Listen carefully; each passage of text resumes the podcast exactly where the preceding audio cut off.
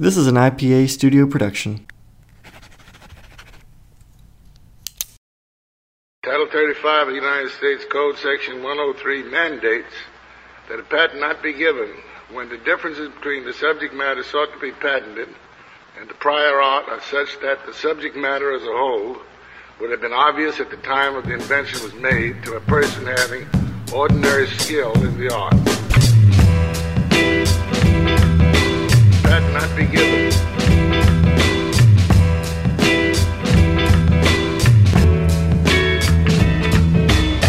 Ordinary skill in the art. Howdy, I'm your host Preston Morgan, and you're listening to Skilled in the Art.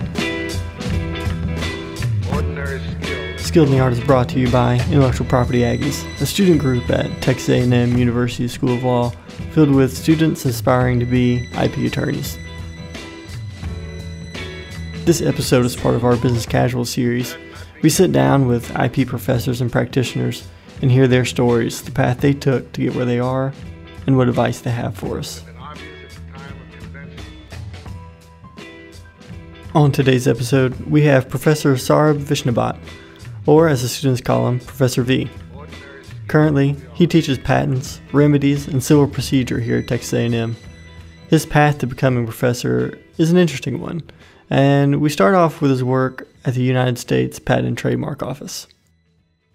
I started there in 2010 in the fall, and in the spring of that year, the agency had just established for the first time in its history an office of uh, chief economist. And so I was hired by the first chief economist to be a legal advisor uh, in his shop. He was staffing up with academic econometricians, uh, statisticians, people who could sort of do the economic work. And what he wanted was one person to sort of have uh, you know a legal perspective on all the data that they were and honestly he probably didn't need that position to exist because he himself had a law degree and the agency is full of lawyers but uh, he saw something that i could contribute and gave me a chance to contribute it so it was good luck for me Yeah, and you, and you did. So how would you? So like, what would you do there? Why? Uh, Yeah, so the, the position actually started as an unpaid internship. It was funny. I was, I was supposed to work for you know, 15, 20 hours a week. And the requirements for the job, the formal requirements, were you had to be 18 years old and a U.S. citizen and, you know, enrolled in an academic program somewhere in America. check and check. So yeah, exactly. So I, I sort of fulfilled all those formalities, but at the end, but what he needed from me at the end of the day was to review the written materials that would come out of the office, the reports, the the academic papers, the policy papers, and he just wanted a lawyer's perspective uh, on those things. So that's what I did, and then he also said that uh, since it's an unpaid position, you know, you have a lot of latitude to, to publish. He knew uh, what uh, my academic ambitions were and was very supportive of it. And so he said, "Yeah, if you want to, I'll give you an office and a Westlaw account, and if you want to do research that ends up leading to work of your own that's going to get published, then you know that's fine. But uh, the agency's work has to come first. That's the only condition." Wow. So you had a lot of uh, had a lot of leeway with kind of what you could do over there. Yeah, I mean, when, when you're not getting paid, they can they can give you a lot of flexibility on other things. So how long did you stay there? Uh, I stayed there for a total of about four and a half, five years. Um, fortunately, at uh, fairly quickly into it, about seven, eight months in, uh, I did start getting paid. The, Okay. Okay. Yeah. That was, The, that was my uh, next question. Four yeah. or five uh, years from now. yeah, the the chief economist, uh, Stu Graham is his name. He's back at Georgia Tech on their their business school faculty now. He and the agency's director, David Kappos, um, uh, basically did me the the biggest favor anybody's done professionally, certainly, uh, and and invested a full time position, created it, and said I'm the guy for it. Wow. Wow. Yeah. That's pretty awesome. Yeah. So, uh, so you went straight to the USPTO. Is that uh, kind of you? Did you know you wanted to do that? You patents uh, whenever you were in law school. I knew I wanted to be a patent lawyer, and uh, the the school I went to, Franklin Pierce, which is now the University of New Hampshire, uh, had a very well respected program and still does for intellectual property. And so I knew I wanted to do that because of my science background, but uh, I had no idea that I would go to work for the agency. Uh, some of my friends from law school went there as patent examiners because Mm-hmm. they had that, that option to them. But I thought I would get a, a f- job at a law firm, you know, litigating something related to patents. But I thought I'd work in private practice before I became an academic. I had no inkling that agency practice was in my future or that there might be something fun in it for me. Yeah. Yeah. But uh, must have been a fun surprise. it was. I mean, when you you're completely out of options, then uh, things get interesting. That's fun. Um, so, so you said that you did know that you want to go back into academics, or you wanted to go into academics. Yep.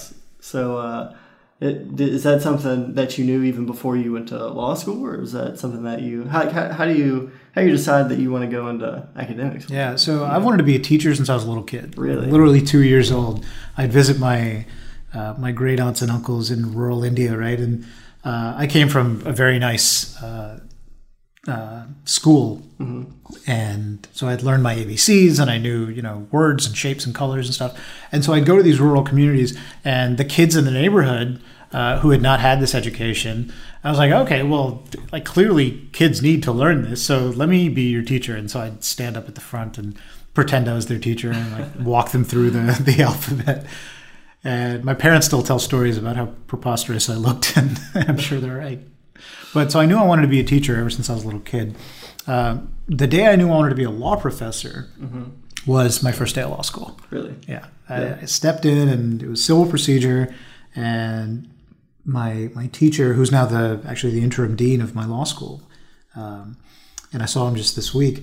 Uh, is I mean he had such a commanding presence, and Yeah. he was a teacher in all the ways that I loved uh, about teaching. Right. And I said, okay, well, you know, if, if law's my field and teaching's my passion, then clearly I, I need to become a teacher of law.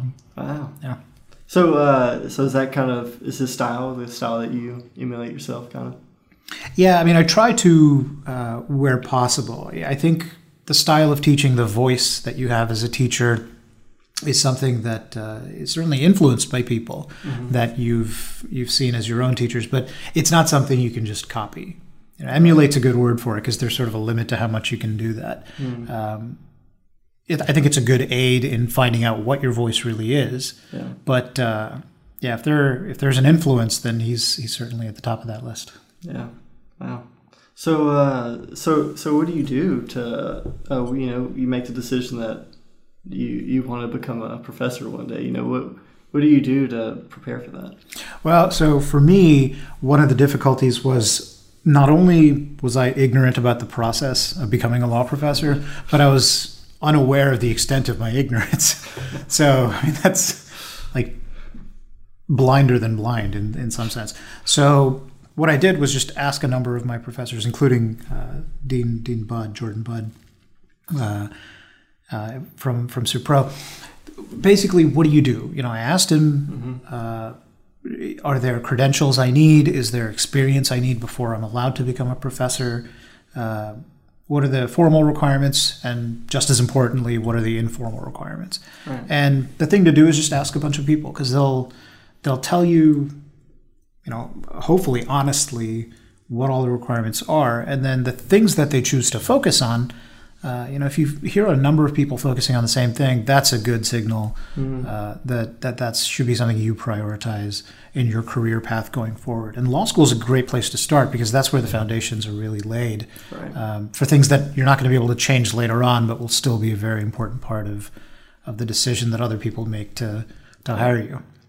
One of the things that is so awesome about you, right, is uh, is that you do you, you do a lot. You have like how, how many different papers are you working on right now? Uh, at full count, eight. You, you, so you're working. I'm not doing an equal amount of work on all of them. Obviously, they're in various stages, but yeah. Okay, so so you that's a lot more than I thought. you're, you're so you're working on eight papers. You know, you have uh, you're in charge of the journal. You you're in charge of the what, what's the blog that you're you're doing? Uh, it's Oh, with Professor Holland. Yeah, that hasn't gotten off the ground no, yet. no, no, no, no. The uh, the the one about the IP uh, symposium. Uh, the, confer- the IP conference that they go on. Oh, oh, yeah, the IP and IT conferences calendar Right. that I maintain. Yeah, that's that's sort of for the IP community uh, as a whole. So, but moral of the story is is that you, you do a lot of things. Okay, you do a lot of different things. You do them all at the same time. You know, so uh, how do you how do you do that? Because because I, think that you know as, as a law student, you know, it's it's uh, it- it's hard to balance all the different things that you have going on. On top of that, you know, you have to network and meet people, and uh, you know, how, how, how do you balance all these things? So it's tough, but the way that I do it is, for example, with the papers, right? I, I'm working on eight papers right now, but I'm not working on all eight of them at once. I, it's like being a lawyer in a private, you know, practice setting. You docket, you set deadlines, you stick to them, and if you fail to meet your deadlines, bad things happen, and hopefully you learn and things get better. So, uh, for me, I think sort of seasonally when it comes to to research, because there are two big cycles, as you know, for when you have to submit papers to law reviews. There's the February and there's the August, and if you spend your summer working on something, it should be ready to submit by August. Right. Uh, if you spend the summer working on something that you're preparing for February, then what you're going to do is have a paper written up by August that you will then spend the fall workshopping, either at your own faculty colloquium or in front of other law faculties. So that sort of thing is good to keep on a, a medium term time horizon. As far as teaching, that's got to be handled week to week and to some extent class to class. A course like patent law, which you took uh, with me last year, I've taught a few times now, and it's my primary area of, of uh, expertise and research. So I feel a little bit more comfortable class over class knowing what I'm going to talk about, and I can think about it in, in terms of okay, here's this unit. What am I going to talk about? How am I going to divide up the material? If it's something I'm teaching for the first time, like I taught remedies, which you were also in, uh, my the teaching that teaching that course last spring was the first time I taught it. I took it in school, liked it a lot, and I had some sense of how I wanted to approach it. But actually prepping a new course as tough as remedies uh, for the first time requires you to just drill down to a level of detail that's tough to imagine for a student. And you guys have your own difficulties with that material Right. right? So um, you sort of have to know the extent of your ignorance. I'll bring bring back that point. point, and the way to do that is talk to people who've done it before. Yeah. So Dean Harrington taught remedies uh, very well and sort of fairly consistently before I took it over from her. So she was very generous with her notes and her advice on how to approach it and you know what what uh, level of practical engagement, problem sets, that sort of thing, versus case material, class discussion, and uh, and doctrine. You you plan a lot. You the, the deadlines. You said the, your own deadlines for yourself. Yep. I- Is this something that you always did, or is this something that you kind of had to do? Like, Yeah, no, it, it, doesn't come naturally to me. I'm a very, uh, by nature, a very lazy person. um, it's true. I, if uh, I think if you sat uh, me and my sister down in a room and asked ten of our friends and family which of the two of us is the harder working one, ten of them would point to her, and one of them would kind of look at me with pity, like, "Sorry, dude, I'm not allowed to lie," you know. So, yeah, she's, and I mean, she's also very bright, but she's more hardworking than I ever have been. I, to the extent that I had any natural abilities, had a tendency to to coast on them whenever it was possible. and my parents really had to instill discipline where none existed before. And when I got to college, um, I went to an engineering school. Georgia Tech's not an easy school. To, It's an easy school to get into. Okay. It's not an easy school to get out of. and um, so I learned a lot. I made a lot of mistakes about what happens when when you let that laziness, you know, take over and, and you coast. And then when I got to law school, it was just this whole other level of now your future's really on the line here. You better because you're not going to get another chance to cultivate these skills once you're in practice. You got to do what you're expected to do, or you're not going to have a job for very long. And for somebody who didn't have a job lined up and had to really scrape to get that first opportunity, Um, it was just too valuable to me not to to do it as well as I could, and that included changing my habits dramatically.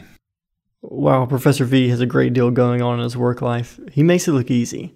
Now, he lets us in on a secret. I'll, I'll tell you honestly, I love my job. I mean, to an irrational extent. I love my job and I derive personal satisfaction from being a teacher right. um, in this setting in a way that most people don't feel about their jobs. so that's a big part of it. Yeah. You know, if I can go for days and weeks sometimes without uh, doing much that we would consider the normal type of fun, like going out to a bar, going out to a restaurant, going on a date with my wife, you know, these sorts of things. Yeah. Um, and it's an important part of work-life balance, which we're all of all of us on the faculty want to to cultivate in uh, in our students. Mm-hmm. But work-life balance doesn't mean every day is going to be balanced. Right. Over a fairly immediate but not daily time frame, you will get all of the fun and all of the hard work and all of the productivity that you're supposed to get. Yeah. So there will be stretches where you just have to to work through it. Yeah. And it's going to require a little bit less sleep than you're used to, mm-hmm. and it's going to require a little more, you know, vigilance and just fortitude uh, than than we've often been called on to have before. But at the end of that, take a day or two and really just unplug from yeah. work, shut off your phone, go out and you know take a walk or something yeah. with a with a loved one. That's that's work life balance. Right. So for me, it's the same sort of thing. I travel a lot. My wife's a, a consultant; she travels a lot. And what do we do? At the end of all of our travels, we have a lot of airline and hotel points. And we wouldn't do all this if we didn't enjoy travel. So what we do to unwind is travel some more, but together right. and to a place that we both like. Usually yeah. it's to visit family or, you know, country we've never been to. Yeah. And yeah. Get have that. Y'all, uh, have y'all gone any trips lately? We have, yeah. So our, our anniversary was just a, a month and a half ago, and we went to the Olympic Peninsula uh, in, in Western Washington okay. and just drove around, went to Snoqualmie National Forest, hiked a bit. Yeah. Um, I am not outdoorsy. she's, I believe nature is to be protected from, uh, but but she's and from you. no, no, no. Nature is to be protected from. Like I need to be protected from nature. so I take a very respectful view of nature and sort of try to keep away from it. Okay. okay. Um, but you know, I did it because that's what you do on an anniversary. Right. You try to say yes. Yeah. Um, and so at the end of that trip, you know, my my wife Monica, she turned to me and said, "Thank you, honey. I promise next year we'll go to a museum." so there you have it. So, uh, so so that's your ideal ideal fun is, is museum. No, that's what she thinks my ideal fund is. Um, no, I, I, I, do like museums. My ideal place to just unwind, mm-hmm. if I just had my druthers, um, a really large library or bookstore. Yeah, yeah. There's a there's a great quote, and it's probably apocryphal for all I know. But uh, the writer, the Argentine writer, uh, Jorge Luis Borges, was once quoted as saying, I've always imagined paradise will be a kind of library. and I couldn't agree more. Wow. Yeah. yeah. Books aren't his only passion, though. If you happen to be in one of his classes, there's a good chance you'll hear a reference or two to one of his favorite TV shows, like The Simpsons. Television is just what sticks in your mind more. Mm. You know, we're very visual creatures. Um, I watched a lot of TV growing up, yeah. and I have one of the sort of secrets to my success, I guess, uh, despite coming a little bit late to the the habits of hard work and, and diligence, uh, is that I have a really, really good memory yeah. for details. And so I'll watch a movie once, and the memorable quotes will just stick out mm-hmm. in my head, and so I can quote it fairly well. And so the the stuff that I watched growing up, The Simpsons, you know, later on in college it was Family Guy and Futurama. Um, I discovered The West Wing. Uh, certainly all the 80s sitcoms I mean, not even the good ones right like mr belvedere was great it's probably a little well known now uh, a little less well known now but uh, yeah the tgif line like i remember all that dialogue and it sort of used to worry me what should be in my head that this is taking the space of, right? And I just gave up worrying about it. but it's all in there somewhere. We're going to take a quick break. Until then, here's a message from Career Services. Howdy. At the Office of Career Services, we strive to provide tailored advice for each individual career path. Did you know that we have a checklist specifically designed with you in mind? Stop by our office and make an appointment. You can meet with one of our career counselors, and I guarantee you will leave with a more structured career plan for your job search, and if not, at least a hot cup of coffee. While Professor V does teach a number of different classes, today he's going to talk about his remedies class and why you should take it. So, remedies is a course about all the things that you can ask a legal authority to give you. Okay, it's in simplest terms. Uh, you can ask the court to force somebody to give you money. You can ask the court to make somebody do something or make somebody stop doing something. Mm-hmm. And the way in which we decide which things you're entitled to, how much of that thing you're entitled to, and what arguments the other side may have, that's where we get into particular doctrines about substitutionary versus specific relief, uh, measures of the harm. Are you trying to vindicate, you know, an ex- expectation interest versus a reliance interest, that sort of thing? Um, the distinction between law and equity. So these are all things that are formal terms in the law and their doctrines and, and that sort of thing. But ultimately, they can be boiled down into very plain English. Just what do you want and yeah. how are you going to get it? Mm-hmm. So it's a very practical course, and uh, it's uh, it's tested on the bar. So you know a lot of students who know that are probably uh, taking it for that reason. But even if it weren't tested on the bar, I think it's a course that every student should take before graduating. Is it is it a class that you need to have taken you know other classes to to be able to understand what's going on in the class? I don't think so. I think if you there's a there's a reasonable debate about this mm-hmm. among uh, scholars and teachers of remedies, and there are good positions on both sides. Uh, it used to be offered here uh, at Texas A&M as a capstone course, mm-hmm. and so you could only take it in the third year after you had taken sufficiently many other credit hours, right. Uh, because it tied together all these different areas of the law. Uh, and different subjects very well, and you sort of rethought them as uh, you took remedies. Now, the same thing, the same qualities that make Remedies a good capstone course also makes it a good entry point into yeah. all those upper level courses. Yeah. And so, starting last year, uh, second year students could mm-hmm. take it as well. All you had to do is, uh, you know, fulfill the the early the first year requirements. So, I don't think it's a course that requires you to have taken a bunch of other stuff. If you have taken a bunch of other courses and want to synthesize them into something practical. Remedies is a good way to do that. Yeah. But if you want to take remedies as an entry point into all those other courses, it's mm-hmm. just a val- just as valid a way to do it. And it's fa- in fact what I did as a second year law yeah. student myself. Yeah. yeah, I did this. I did the same thing. Uh, I liked it. I thought, you know, it really helped me to, uh, you know, going going forward to think about future classes just a different way and. Uh, so I would recommend it. Yeah. Um, so how do you how do you teach the course? Is it uh, is it just case after case after case, or, or is it more of like cases with questions, or how do you how do you do it? Yeah. So the the case book that I use is by uh, Professor Doug Laycock at the University of Virginia, and he's a very well respected scholar of remedies, and his case book is sort of the go-to case, but There are others on the market, but his has, uh, in my view, some of the most teacher-friendly and student-friendly uh, construction of how the cases are edited, what types of problems and notes are included after each uh, each case and each unit. So, what I do is mainly a case-driven approach. Okay. Uh, there are notes and problems built into the readings. It's about 25, 30 pages worth of reading per class, as you probably remember. Mm-hmm. And we talk about the problems in class.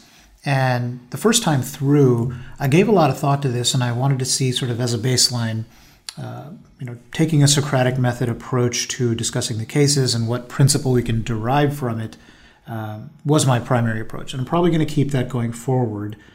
But the use of problems at the midterm and at the, the sort of midterm uh, chronologically of the semester Right. and then close to the final exam uh, did prove to be pretty helpful. Yeah. Uh, and a number of students told me that. So uh, the next time I teach it, I probably will add more problems as we go in the style of a bar question, you know, paragraph long hypo, multiple choice question, and approaches to, to parsing it and figuring out Right. the approach. So do these questions do they go toward uh, your final grade, or is it you, or do you still just have the final exam and that's it's all on that?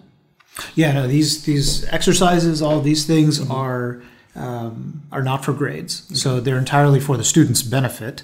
And you know, in the in the language of, of pedagogy, which I've learned a lot about from from Professor McGrath, uh, who studies this stuff formally, Yeah. uh, it's the difference between a summative assessment that sort of sums up and figures out what you have learned, with a formative assessment, which is an assessment intended to be part of the lesson. So you're testing what you are, what the student has learned, but the test itself is a type of lesson. And so by constantly asking, how well do I understand this? How well can I apply it? That itself aids in the learning process. So that's what these problems are intended to be. The majority of the grade is the final, and I do reserve a, uh, a portion of it for class participation. Yeah. I think that's an important uh, element of the learning process in the classroom. And a student who does uh, particularly well in class participation, I can bump their grade up as much as a grade increment. So it might take you from uh, a B plus to an A minus or something like that. Right. Uh, so so you've talked a little bit, you know, about how how you teach, you know, what you do on your end. You know, what do, what can students do on their end to uh, to make them better prepared for your class? The important thing, and it's it's hard. It's a hard habit to cultivate. You have to struggle a little bit with the material. Let yourself struggle with the material. You know, I can tell you read the cases, okay, and and you should read the cases, Right. but it's not enough to read them once always, and it's not always enough to read them slowly. Although that that can certainly help. What you have to do is ask yourself: Is this case consistent with everything else I've learned? And that's a really, you're trying to do two or three different things at once with your brain when you think in those terms, right? And you're going to have to do it as lawyers. You don't always have a ready summary of the case available to you that somebody else has prepared. right. Um, and so you just need to go straight to the primary source and figure out A, what did the court actually say? How did the law change or did it change? Mm-hmm. B, is the change that we see consistent with what else we know about the law? Is this going to open up unintended consequences? Right. And that's a fundamentally creative exercise. I'm asking you to foresee what is potentially unforeseeable Yeah. right? And come up with ideas. And some of those ideas are going to prove to be correct. And a lot of those ideas are probably going to turn out to be pretty silly in retrospect. But it's an important part of engaging with course material that, that you do that. Yeah. Because law professors do that, practicing lawyers do that, judges do that. Everybody who takes the legal enterprise seriously has to do that. And that's what you're learning. You have to really ask yourself, uh, what is it that I'm consuming as I read this this information? It's not just a rule; it's a way of thinking about the law that you're you're honing as you go through it. Yeah. There's a lot of good reasons to take remedies, and Professor V explains that there's no reason not to. Now that I'm going to introduce more problem based uh, learning in the course, I think students will probably find it a little bit more accessible because they won't come after you've been through the whole set of material. Um, now, that also pushes uh, a lot of new burdens onto the student, uh, and that's by design. If I'm going to take the time to to create these problems for your benefit, then then you have to take the time to actually do the problems. Right? If I tell you what the problem was and then just walk you through the answer, great. I've learned the material for the third or fourth time, and I'm I'm much better off. But you're no better Right. than than you were before. So actually taking the time to to work through them. Work ethic is never not going to be important to the study of law. Um, so setting aside time, managing your time effectively, um, means that there's no good reason left not to take remedies. You know, it's it's a course with tremendous practical value, and as an added bonus, yeah, it's on the bar, so you'll have that going for you. but um, I mean, this is this is the only thing your clients care about. Are you going to get what I want for me? Yeah. You are the one who cares about, oh, this you know, violates the rule against perpetuities. That's a secret handshake between two lawyers. The client wants to know, did I get the money I asked for? Yeah. Did you get the uh, the injunction that says they have to stop trespassing on my land? If not, the reason why doesn't really concern them. Concerns you, but you got to think about your client. That's where your obligations lie, and that's where your paycheck's coming from. Before he goes, Professor V gives the students one last tip on how to stand out to future employers. So, joining a journal, either the law review or the property journal, mm-hmm. is a phenomenal credential. It's a strong signal to send to employers that you are a diligent thinker, somebody who has a lot of attention to detail, works well in teams, Yeah. And takes ideas about the law seriously. And it's not easy to find any single activity that communicates all of those things at once as effectively as serving on the law review or, or the property journal does.